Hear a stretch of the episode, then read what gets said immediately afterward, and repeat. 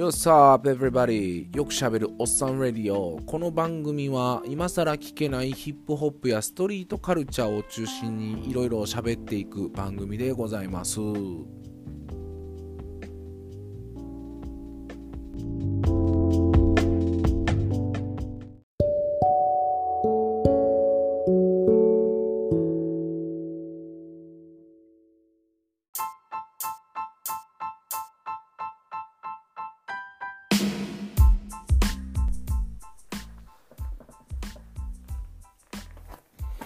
What's up, everybody?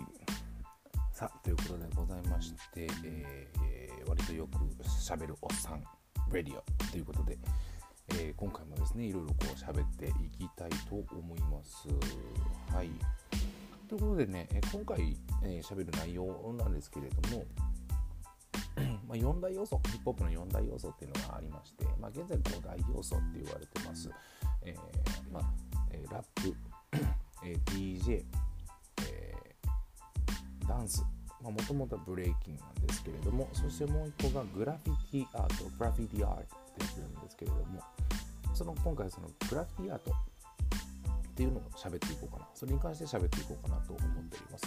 5個目何っていうと、knowledge ですね。いわゆる知識なんですね。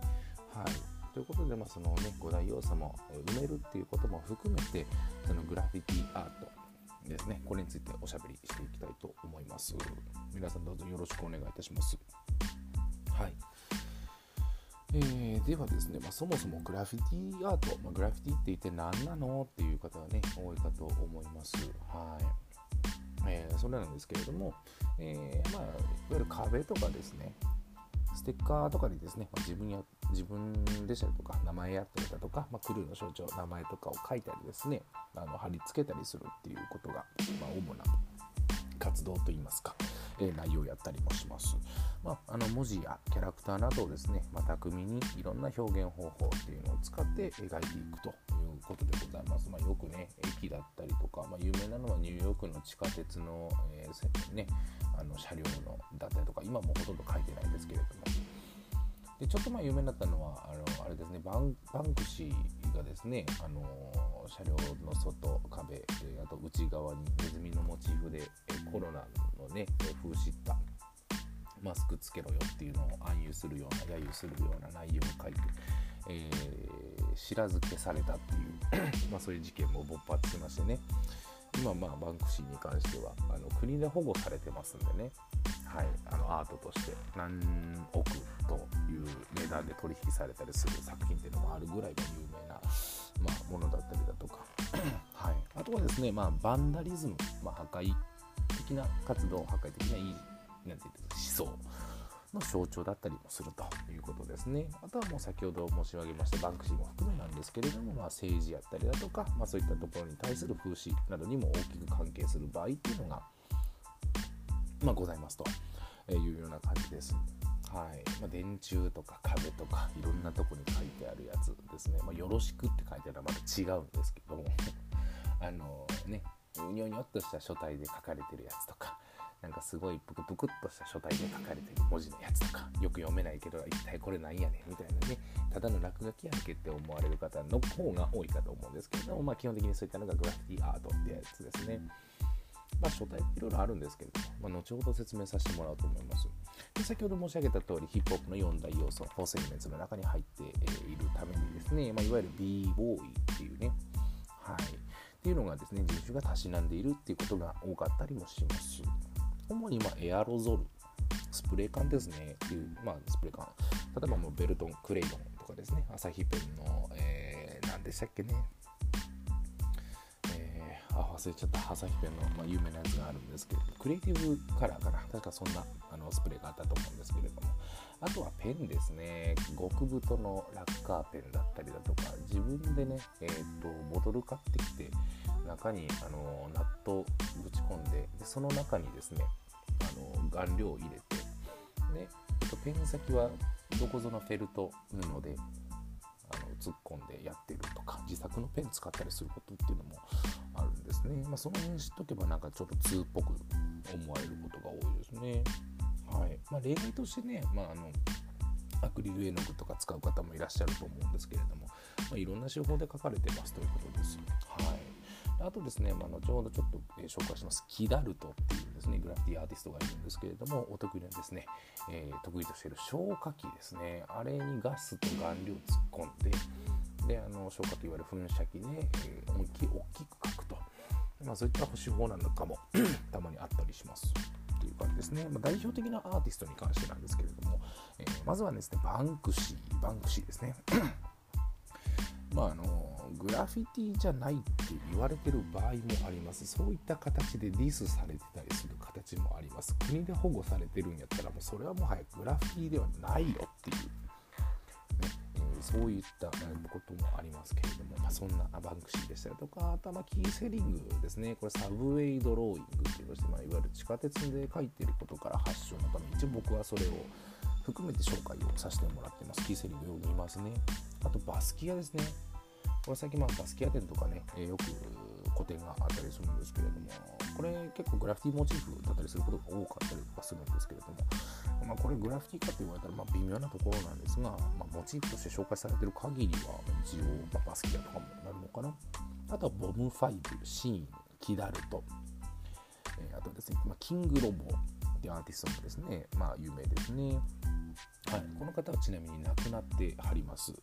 はい、でこれね、実は亡くなる直前にですね、バンクシーと、まあ、いわゆるグラフィティでバトルをしてたということも結構有名な事件というか、まあ、有名なね、えー、ま、歴史の一つと捉えていいと思うんですけれども、そういったね、あのー、こともございました。これネットで探してもらったらどういった形でバトルしてるのかっていうのも事細かく書かれたりします。まあ、グラフィティのバトルっていうとね、あれなんですね。誰かが書いた上からですね、書く、その上から書くというのは基本的に5ハットとされてるんですが、え、そのもともとキングロッボーっていうアーティストが書いた上から、えー、バンクシーをドンって書いて、そこからですね、そのお互いのものの書き合いっていうところで書き合い、そしてそのもともと書いてあったものをですね、あのモチーフにしてさらにこうディスをしながら絵に乗っけていくっていうすごい高度な掛け合いをしてたわけですね。はい。これめっちゃおもろいんで、ぜひともね、見ててほしいです。で、まあ、最後の最後にキングロボがね、志半ばで亡くなってしまって、で、まあ、それが一応集結するような形になってます。はい。あとですね、まあ、これ紹介しているかちょっと微妙なところです。まあ、日本のアーティスト、まあ、主に大阪のアーティストが多いんですが、僕が知ってる限りは、まあ、UF でしたりとか、サンタさんとかね、ゴス君とか、まあ、ユーザーとかね、スストス。これね、あの知ってる方多いかもしれませんが、スストス。あとですね、今東京で活躍してます、ウッドフィールド君ですね。ウッド君ですね。はい。あとはですね、え、ー、と、b ポイブレイクダンスの方でかなり有名ですけれども、ウータン君っていう方がいらっしゃるんですけれども、こちらね、まあ、本人、実際ね、あのブラックブックに書き溜めてたりとかして、結構ね、筋金入りのヒップホップ好きの、えー、方なんですけれども、えー、彼の持ってるですね、えブランド、スリーアングルスっていうブランドがあるんですけれども、えそのブランド内でも、そのね、えウータン君の、えグラフィティアートを題材としたものが、ま披露されてたりとか、まあ、作品というか、まあ、服にでね、モチーフとしてバコンと取り入れられてたりもするので、まあ、ぜひともその辺チェックしてもらったらいいかなと思うんですけれども、はい、まあ、ざっくりと説明しました。はい。で、まあ、主にその成り立ちって言って、じゃあなんだっていうところなんですけれども、これね、いろいろ諸説あるんで、何とも言えないんですけれども、まあ、有名な話でいきますと、まあ、そもそもニューヨークにあります、えーと、タキ183、タキ183っていう書いてあるのが発祥と言われてます。はい、これね、あのギリシャ系の、うん、方なんですけれども、ディミトリウス君ですね。まあ、当時ちっちゃかった、ちっちゃかった、若かったんですけれども、これが始めたやつなんですね。はい。まあ、まあ今後またノリで詳しく喋るかもしれないんで、まあ、その辺も含めてって感じですね。で、その街中にあの滝183と書き始めたのが発祥です。はい。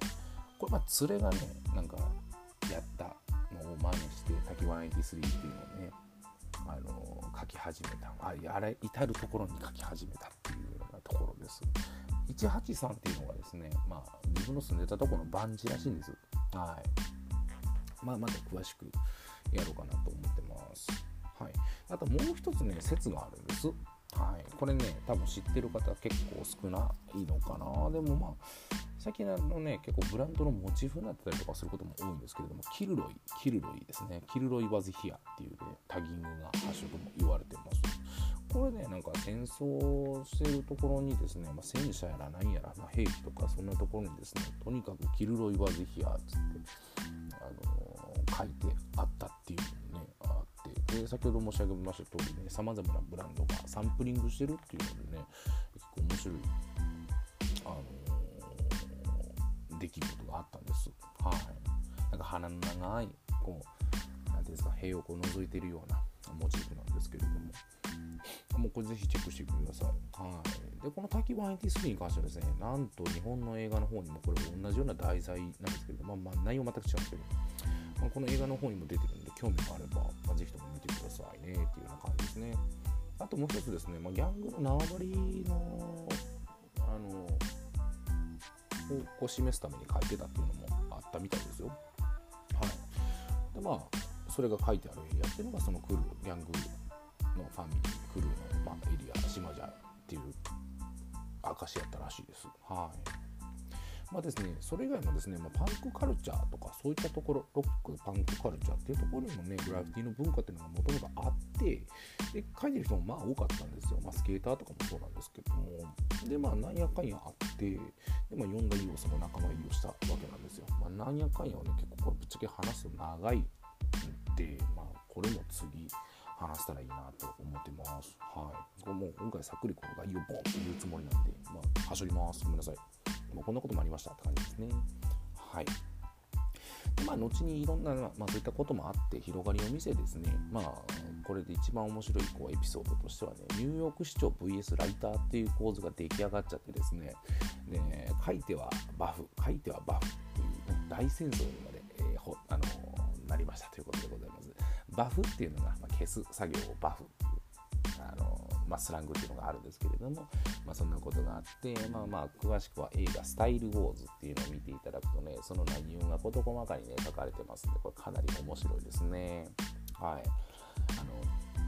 何て言うんですかあの市長がまあ単なる落書きやから綺麗にせんにはならんねんって言ってこうインタビューを受けてる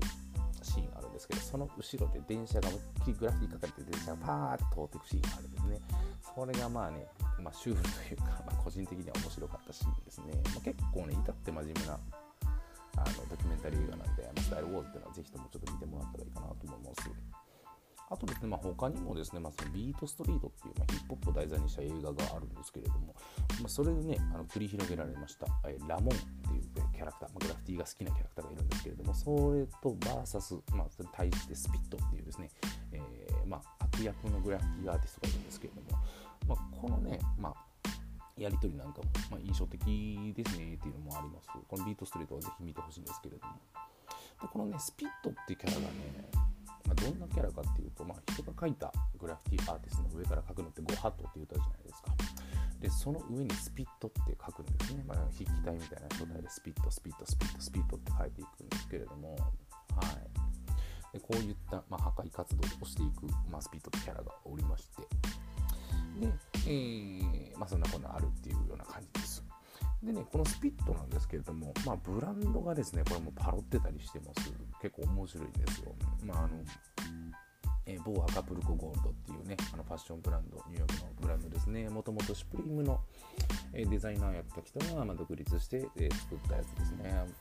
うん、そこがね、まあ、いろんな有名なブランドの上からスピットって書いた T シャツを出してたりするんです。これめっちゃかっこいいです。ぜひとも見てください。これも知ってると、あ、お前知ってるじゃんみたいな感じで言われることもあったりしますので、はい。まあ、見てもらったら、多分調べたらすぐネットでパンと画像出てくると思うので、ぜひともチェックしてください。まあ、その劇中で言われ言われてるのがですね、Watch out, the,、uh, watch out for the third rate あの3番線に気をつけろというセリフがございまして、これがね、あの3番線ですね、あのー、にの線路が通電してるから、そこだけは踏むなと、触んなと。っていう意味の言葉なんですよ。Watch out for the third rate ってことでね、あのこれマジでレジェンダリーなセリフです。もう、ニヤッとするやつはニヤッとします。30代以降のヒップホップ好きでニヤッとするようなセリフなんで、このセリフはね、ぜひとも覚えておく。というか、まず一回見てくださいっていうような感じなんで、はい、よろしくお願いします。通電してる線路のため危険と。はい。まあねえー、線路だけに話が脱線しまして緩和中大なんですけれども、まあねいろんな作品で取り扱われてたりとかっていうのはまあまあまあ少ないんですけれども、まあ、こういったことがあってですね、まあ、グラフィティっていうのがまあまあ今もずっと続いてるわけですよはい。そうですね。まあ例えば、まあ、例えばと言いますかあれなんですけれども。あのニューヨークにね5ポイントっていうあのエリアエリアというか、まあ、建物がありましてそこはもう基本的にリーガルウォールって言いまして、まあ、今ほんまにイリーガル基本的にニューヨークでもイリーガル、まあ、やっちゃあかんよっていうことを言われててで総力を上げてね消されることが多いんですけれども、まあ、唯一と言っていいくらいのそのいわゆるリーガルウォールですね。誰でも書いていいですよ、まあ、誰でも書いていいっつってもねあの名だたるアーティストしか書いてないんでほんまに簡単には書けないところがあるんですけれども、うん、建物全体にグラフィティがボッコーンと、えー、所狭しと書いてあったっていうこのヒップホップ史におけるものすごいね、えー、聖地と言っていいぐらいの、まあ、その建物がありまして。まあそういうところがねえー、っと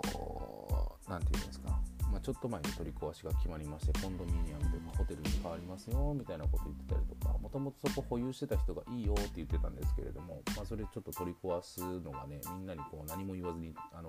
ー、売っ払って取り壊したみたいでで訴訟が起きてですね、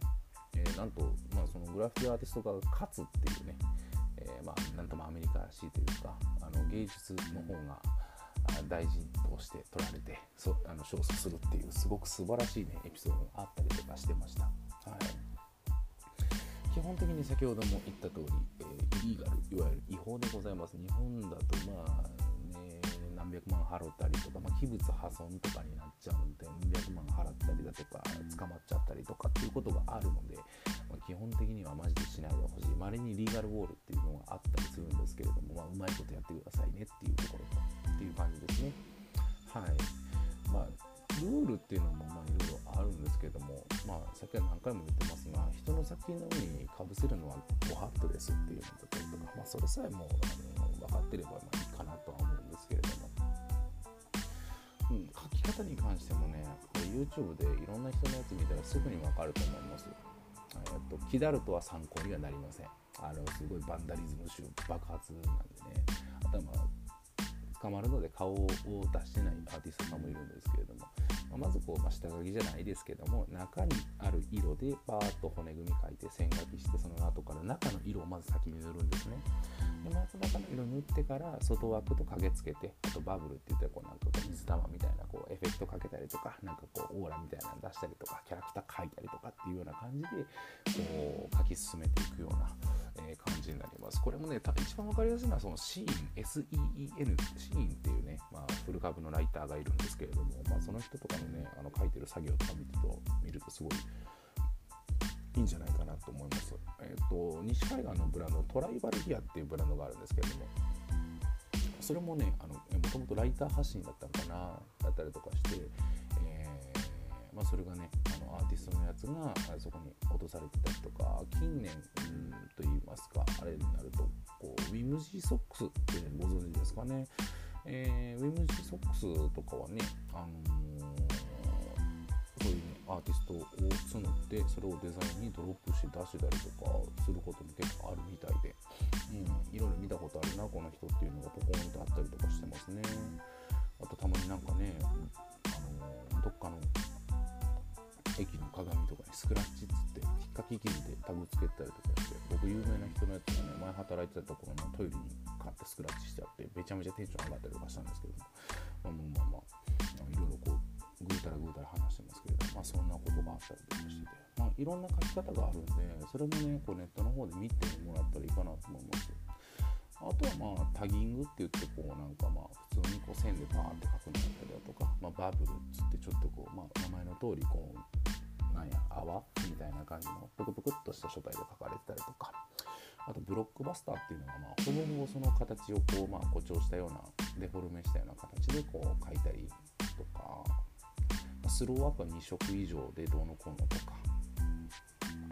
えー、とブロックバブロックバスターいいかな。えー、っと何だっけワイルドスタイルっていうのが、えー、っとめちゃめちゃ崩して書いて、え、やったりするスタイルがあったりだとか。まあ、結構ねこうなんかいろいろあるんですね、うん、その辺もねまたね第2弾とかでねこう話ができたらいいなと思います。結構ねこれだけでも長々と喋ってるんですけれどももうねかれこれもう20分ぐらいになるんですけれども話し始めたら本当に長いんです。で特にやっぱりまあこれだけで収めるつもりは特にないんですけれども、まあ、こういった形でまあ今はスタートしてでまあ、徐々に徐々にいろんな広がり方を見せてます。あ、そうそう、最後に一つだけ、これね、グラフィティ書いてる人、何が楽しいのっていうふうなかと思われると思うんです。これね、まあ、いろんな人に聞いた話やったりとかもするんですけど、まあ、僕も書いてた人間というか、もう俺はどちらかというと、キャンバス買ってきて書いたりとか、あとブラックブックっていうね、まあ、グラフィティのネタを書くネタ帳みたいなのがあるんですけれども、そういうのに書いたりとか、スケッチブック買ってきたりとかして、まあ、ポスカとかでやってた人なんですけれども、壁に書いて何がおもろいねんっつったら、あのー、あれなんですね、あのー、とにかく自分の名前ダッカーンと書いていろんなところとか人のいかに人の立ち入れないところに書いて、えー、ポンと作品を残すかっていうところにこう重きを置いてるんですね。あと書いてる数ですね。こんなとこにも書くんや。あんなとこにも書くんや。こんなエリアにまで足伸ばして書いてんねや。みたいな。でそういうのをねこう見てるとああいつまた書いてんなみたいなところがあれここでも見たやつやわとかっていうのをこう横目で聞きながら北総演でる俺やでっていうような特にだから意味はないっていうか意味はないって言い方はあれやけど、まあ、そういうことでこう自分のスタイルを誇示していくっていうのが楽しい人種だったりするらしいですね。はい。でもね本当にワクワクすると思いますよね、橋のあんなとこに書いてるわとか。えあのホテルのあっこの看板の上のとこってあいつじゃね？みたいなのとか。あそこにも書いてあったあいつじゃね？とかね。でいわゆるもうそこでどんだけこう何危険なエリアとかいろんなところに書きまくってるやつがいわゆるキングって呼ばれるっていうような感じなんですけども現在のキングはこの僕住んでる大阪のエリアって誰だろうな？分かんないんですけども。まあまあいろいろいるわけですよ。っていうところなんでまあまあそんな感じで楽しんでいるっていうですね、えー、かなりドープな人種一番ねこうバンダリズムを感じるハードコアなあの人種といいますか、まあ、そういったカルチャーの中での一つ読んだ要素の中の一つのグラフィティっていうのを簡単にご紹介をさせていただきました。またあのこれもっと詳しく言ったりするんであぜひともまた気になる方は次回も聞いていただければと思います。今回長々どうもありがとうございました。それではまた。